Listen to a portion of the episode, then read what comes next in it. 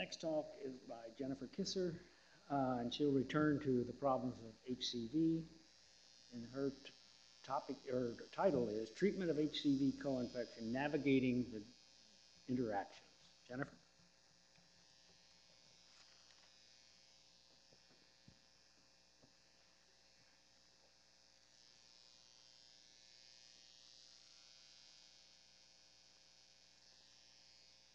I'm actually not a kisser.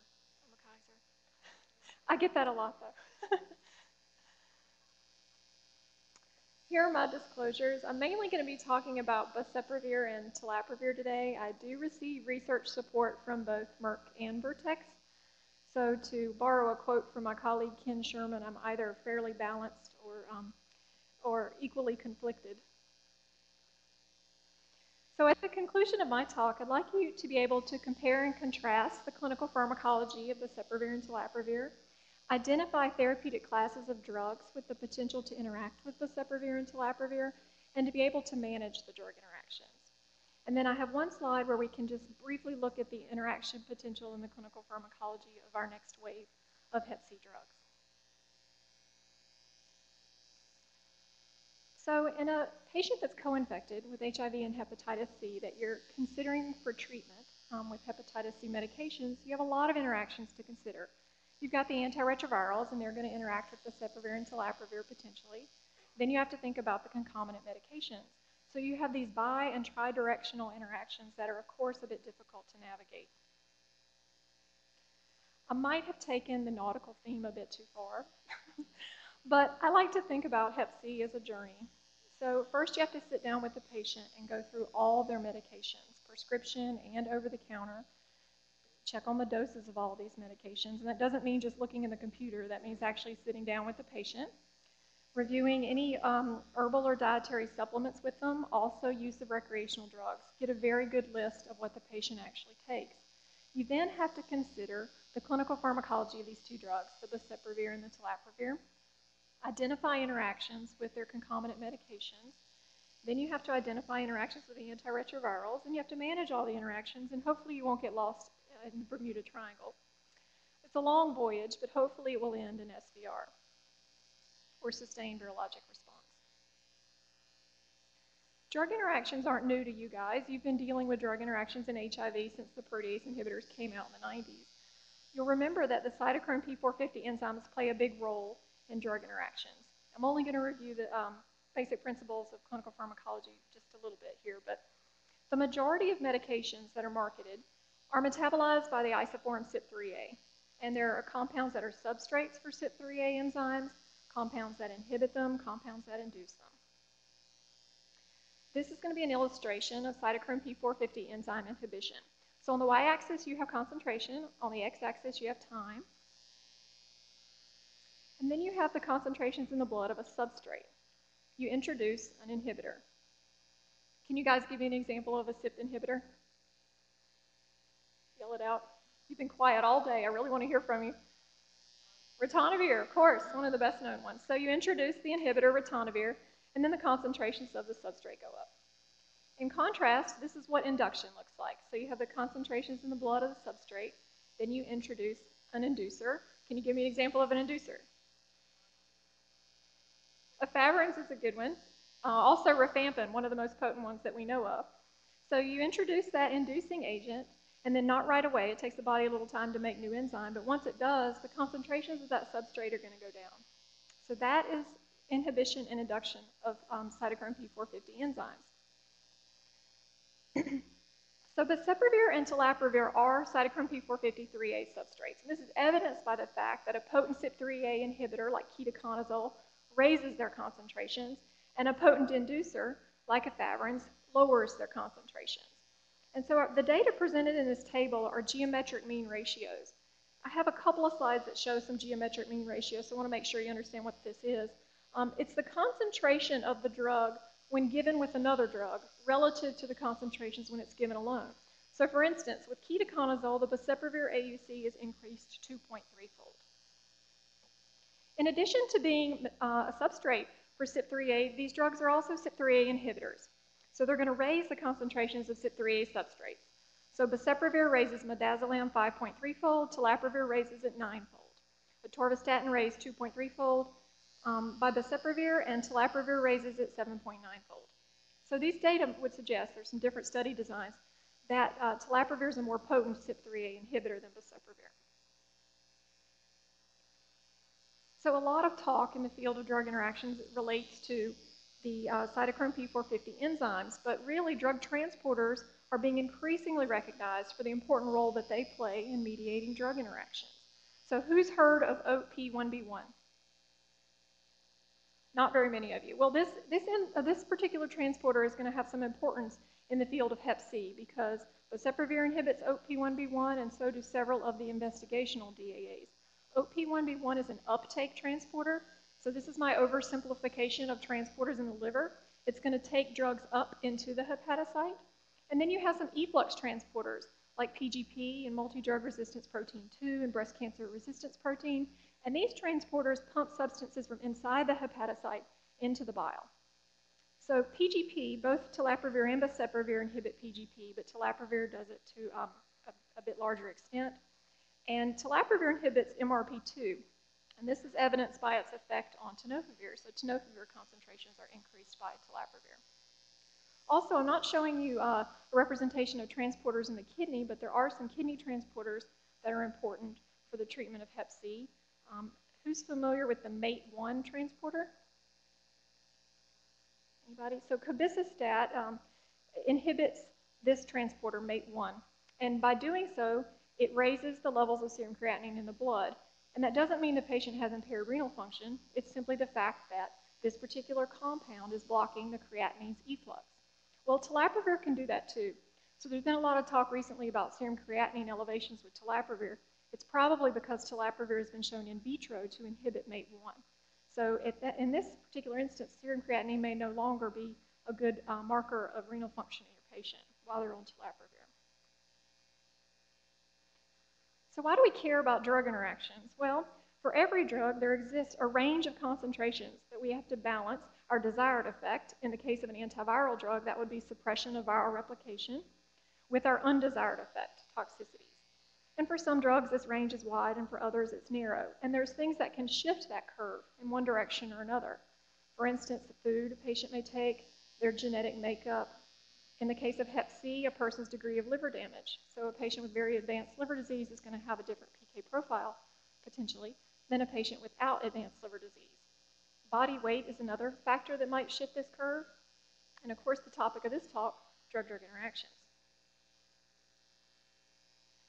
So I have two kids and I work a lot and I don't get out much. So this is my idea of funny.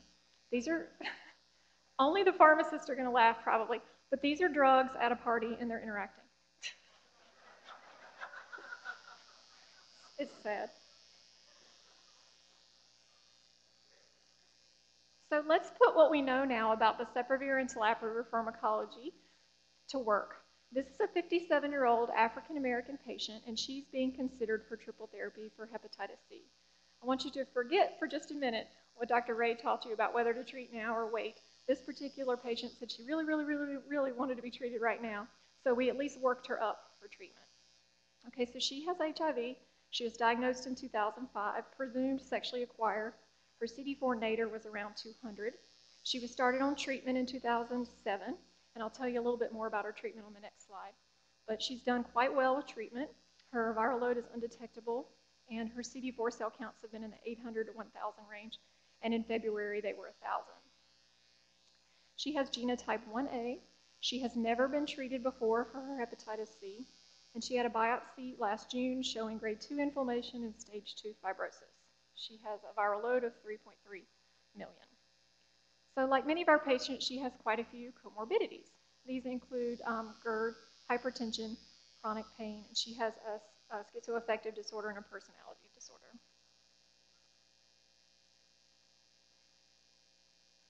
Are you all laughing because you have patients like this? yes. So her antiretroviral therapy right now is raltegravir, tenofovir, and emtricitabine. She takes omeprazole for GERD, oxycodone as needed for chronic pain. So she um, has migraines and she's had chronic pancreatitis. So she takes oxycodone uh, for pain relief. Her psychotropic medications include sertraline and quetiapine, and she takes amlodipine for her hypertension.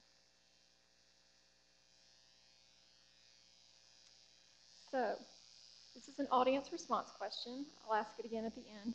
Which of the following agents would not be expected to interact with the boceprevir or telaprevir?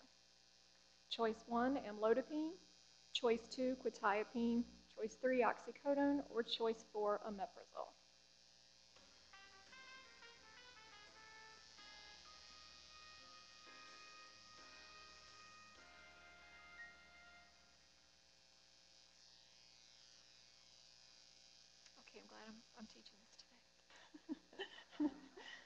So let's talk about the antihypertensives.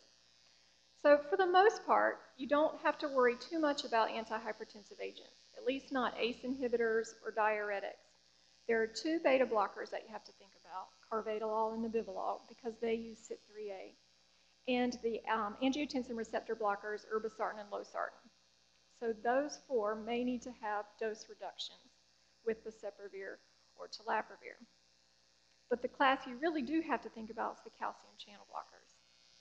So amlodipine has been studied with telaprevir, and its concentrations are increased. The AUC is increased 2.8-fold. So you do need to reduce the dose of amlodipine with telaprevir.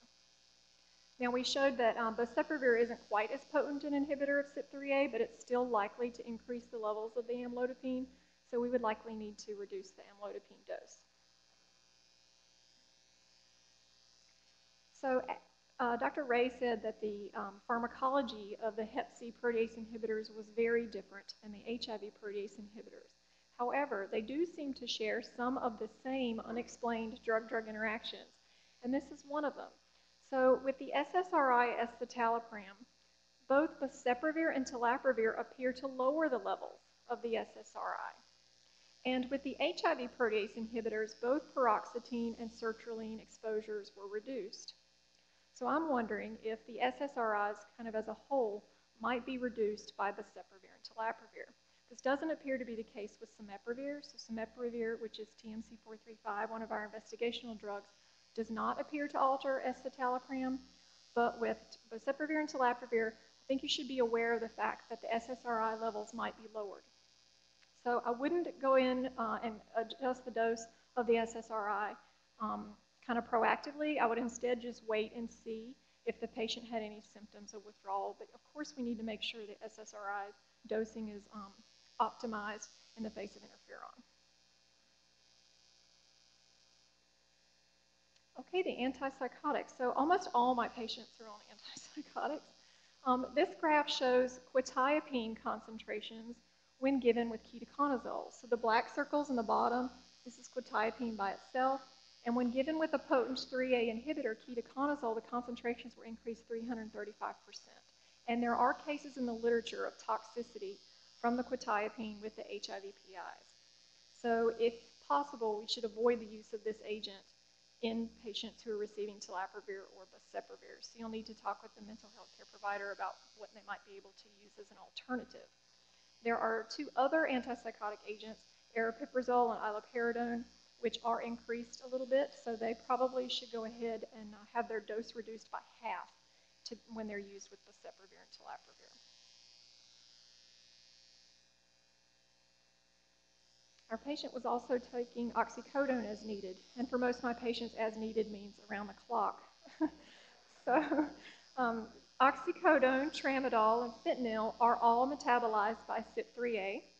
So you would need to reduce the dose of these medications, or you could switch to another opioid like um, hydrocodone, codeine, morphine. Those are okay.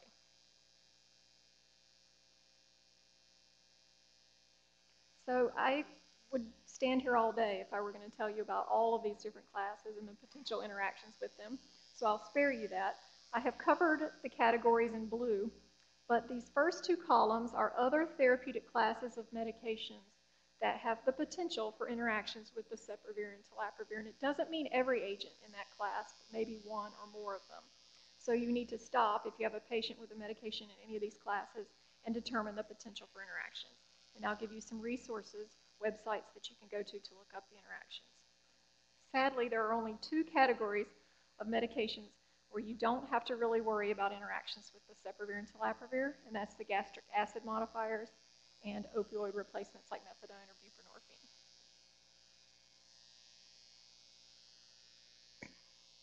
So that was, believe it or not, to be um, low-hanging fruit. We're now going to go to the more complicated interactions. So how would you manage antiretroviral therapy for this patient? So choice one, you wouldn't change a thing. Maintain raltegravir with tenofovir and emtricitabine. Number two, discontinue the raltegravir and switch to a PI. Number three, discontinue raltegravir and switch to an NNRTI. Or number four, discontinue raltegravir and switch to maraviroc.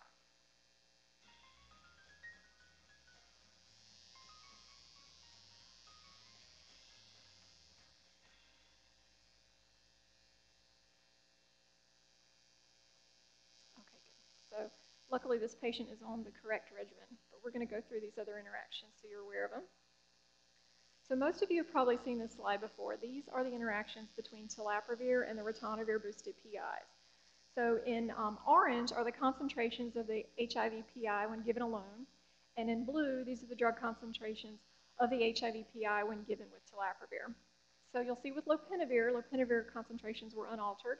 Atazanavir trough was increased. But with darunavir and fosamprenavir, both of their concentrations were reduced by half. And it looks like the curves were simply shifted down by half. So confusing. And unfortunately, this was a bidirectional interaction. So not only were the HIV PI concentrations altered for most of the drugs, but the telaprevir concentrations are altered as well.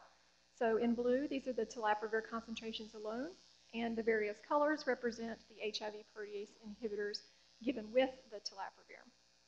So you'll see in uh, green, lopinavir reduces the telaprevir levels by about 54%. With the darunavir and fosamprenavir, they're reduced about 30%. And the smallest reduction is with atazanavir. So with atazanavir, the concentrations are reduced about 20% for the telaprevir. So atazanavir is used with telaprevir. It was used in the, um, in the phase three trials and is now used in practice. The same was true with boceprevir and the ritonavir boosted PIs. So these three pictures represent atazanavir, lopinavir, and darunavir concentrations. In orange, the concentrations of those HIV PIs when given alone, and in blue, their concentrations when they were given with boceprevir. So you'll see that they were all reduced, and again, it was bidirectional, with the exception of atazanavir, where the boceprevir PK wasn't altered much. With both lopinavir and darunavir, the boceprevir levels were also lowered. So I tried to summarize these interactions with boceprevir and telaprevir and the ritonavir boosted HIV PIs, and you'll see I have arrows going up, and I have arrows going down, and I have arrows that don't change at all. So these interactions are inconsistent, unexpected, difficult to explain, and possibly multifactorial, and they leave us scratching our heads.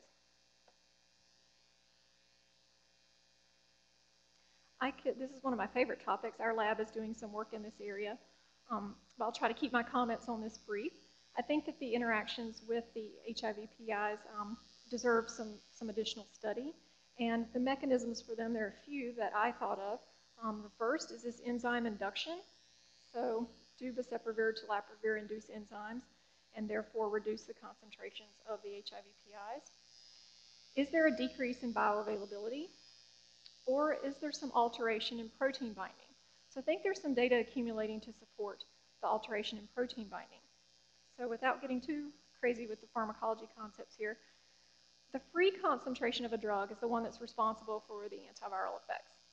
And so it's a possibility that there's a protein binding interaction whereby the free concentration doesn't change at all, but the total concentrations look lower. And something that lends support to this is the phase two trial with the boceprevir. Granted, it only had 100 patients, but 85% of them were on a ritonavir boosted PI and they had SVR rates similar to what we saw in Hep C mono-infected patients. So if there's a great big drug interaction here, we would have expected lower rates of SVR, and we would have expected rates of um, HIV breakthrough, and there was no signal of that. So that argues potentially for the fact that the free concentrations may not be altered, while the total concentrations look lower. So more data to come in this area. What about switching to an NNRTI? Well, there are interactions with the non-nukes as well. I showed you the efavirenz early on. Rilpivirine is increased by both the boceprevir and telaprevir, whereas with etravirine, the telaprevir is reduced. um, I mean, telaprevir is reduced with etravirine, whereas boceprevir is unchanged, but boceprevir actually lowered the levels of etravirine. So again, left us scratching our heads. So fortunately, our patient is on raltegravir, and that drug does not have problems with telaprevir or boceprevir.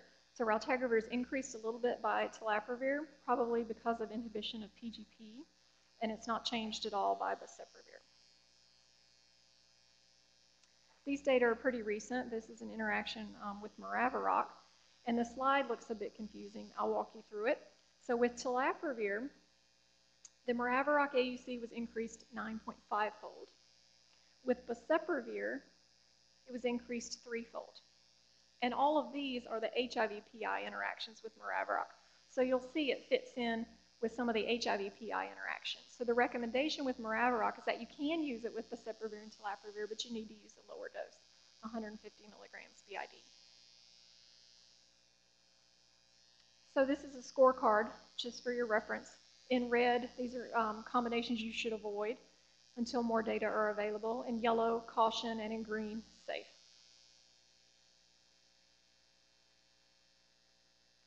Okay, I have another audience response question. How long does it take for the inhibition effects of telaprevir and boceprevir to wear off? So let's say we make a lot of changes to this patient's regimen. You reduce the amlodipine dose. You switch quetiapine to another antipsychotic. How long do we have to wait after we've stopped boceprevir or telaprevir before we can change those things back? Number one, immediately following the last dose of boceprevir or telaprevir. Number two, you have to wait one half-life of the drug, so that's 9 to 11 hours for telaprevir, 1 to 3 hours for boceprevir. It should take about a week. or it should take about a month.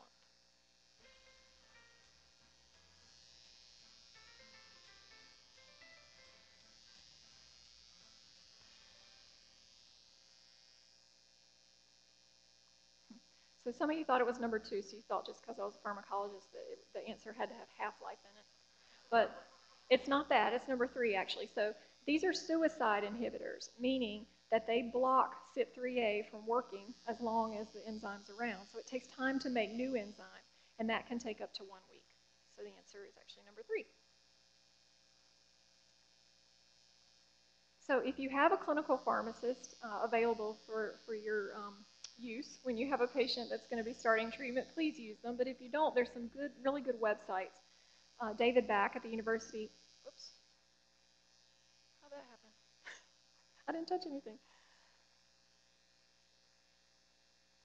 Okay, so David Back at the University of Liverpool has a really good website, and what I like about his website is that he has charts where you can just point and click on the drugs that you want to look up and it will give you the magnitude of the interaction, not just yes or no, there's an interaction. Also, the reference for it, so you can go look up the paper if you're a nerd like me and want to know more information about it. Um, Alice Tseng at Toronto General Hospital updates her website pretty regularly. And Gene Morse at the University of Buffalo maintains a drug-drug interaction database for the Adult AIDS Clinical Trials Group. And then the DHHS guidelines, which you guys are of course familiar with using um, for HIV interactions, is now including telaprevir and boceprevir. However, the interactions are going to be specific to the antiretrovirals. You're not going to be able to look up the concomitant medications there.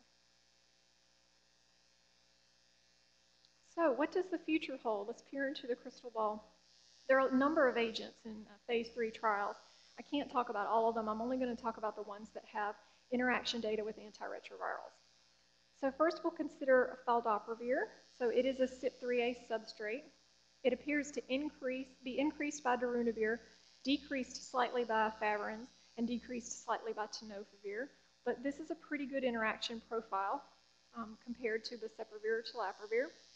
With simeprevir, it unfortunately um, is lowered 71% by efavirenz and increased 360% by ritonavir boosted darunavir. So the phase three trial did not allow efavirenz or darunavir ritonavir, or any PI for that matter, but tenofovir, rilpivirine, and raltegravir are okay to use with this agent, or were allowed in the phase three trials.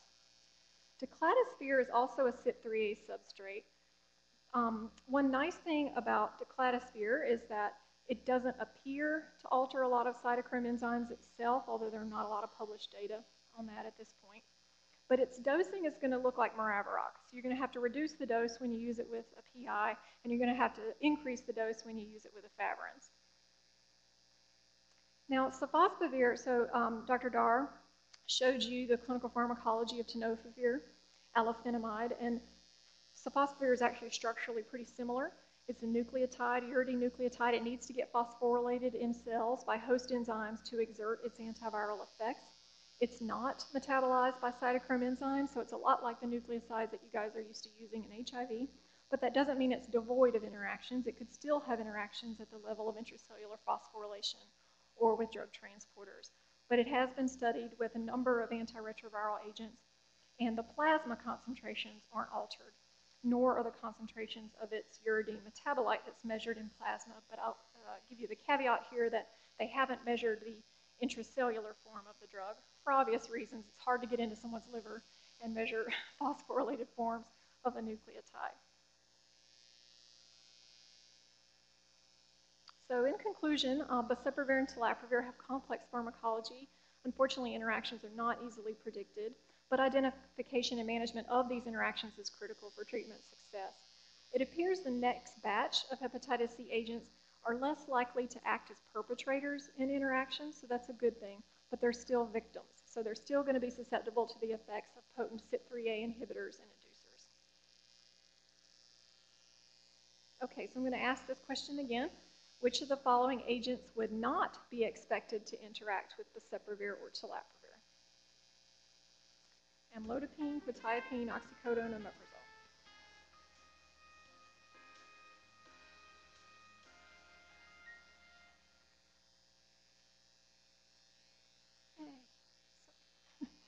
okay, great. I would be happy to entertain questions.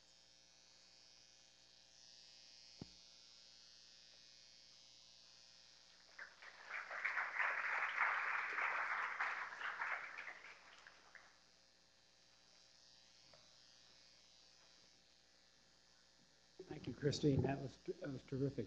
I, personally, I um, felt that I had escaped having to know anything about cytochrome P450 uh, for 30 years of my career. All I had to know was how aminoglycosides were cleared by the kidney. But uh, my life has gotten more complicated. And you're complicating it even more. Oh,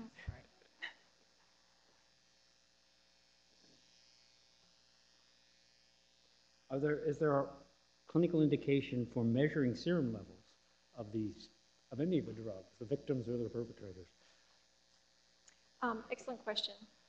So, okay, for the concomitant medications, obviously, if it's a drug with a narrow therapeutic, therapeutic index and there are commercial tests available um, for measuring that concomitant medication, for instance, um, warfarin or digoxin or some of the antipsychotics, then by all means, you should use uh, therapeutic drug monitoring or for immunosuppressants or anti-epileptics. What gets a little more complicated is with telaprevir and boceprevir. So um, telaprevir and boceprevir, they're going to work in the liver, and we can't measure liver levels of the drug. We can measure levels in plasma, but the concentration effect data, so with telaprevir and boceprevir, when they were given as either monotherapy or just with PEG interferon, there was an association between their plasma concentrations and viral decline. However, once you put them with PEG interferon and ribavirin, we could no longer detect an association between their plasma concentrations and SVR. So we don't know a certain plasma concentration that might be associated with antiviral efficacy. Also, in terms of toxicities, um, there's a, a, weak relationship between telaprevir levels and anemia. So, um, but we don't know exactly what the right cutoff would be. So I think this field is still evolving. There was recently in the Journal of Therapeutic Drug Monitoring a, a, a paper on this very topic with telaprevir and boceprevir, so um, I can provide that reference if you'd like to read it. it. It looks like when you look at the data from treatment of hepatitis C, that, that in some instances, and with some of the combinations, you can in 12 weeks achieve what you want to achieve. And the question would arise, if somebody is under good control with their HIV, would it be better to give them a holiday for the HIV, treat their HCV, and then come back?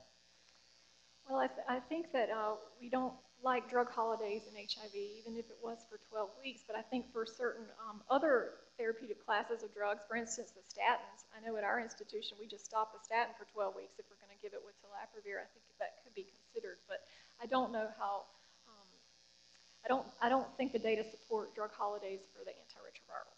Well, if, you- if they're one of the fifteen percent who, long-term treatment and it was started early enough, they, they'll stay functionally cured for at least twelve weeks. But anyway. Um, so, some advice is needed about continuing contraception with, um, HCV management and HIV management. I'm glad you asked that question. I couldn't find a patient case where the, the patient was young enough to uh, need the oral contraceptive. Um, so ethinyl estradiol is reduced to 25% with both boceprevir and telaprevir.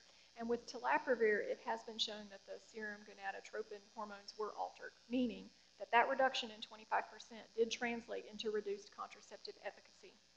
So that means oral contraceptives are not going to perform as well with boceprevir and telaprevir, and you're going to need some additional contraceptive um, measures, particularly when you're using these drugs with ribavirin. Okay. Anybody want to go to the microphone and ask a burning question? Well, thank you, Christine, very much. That was terrific.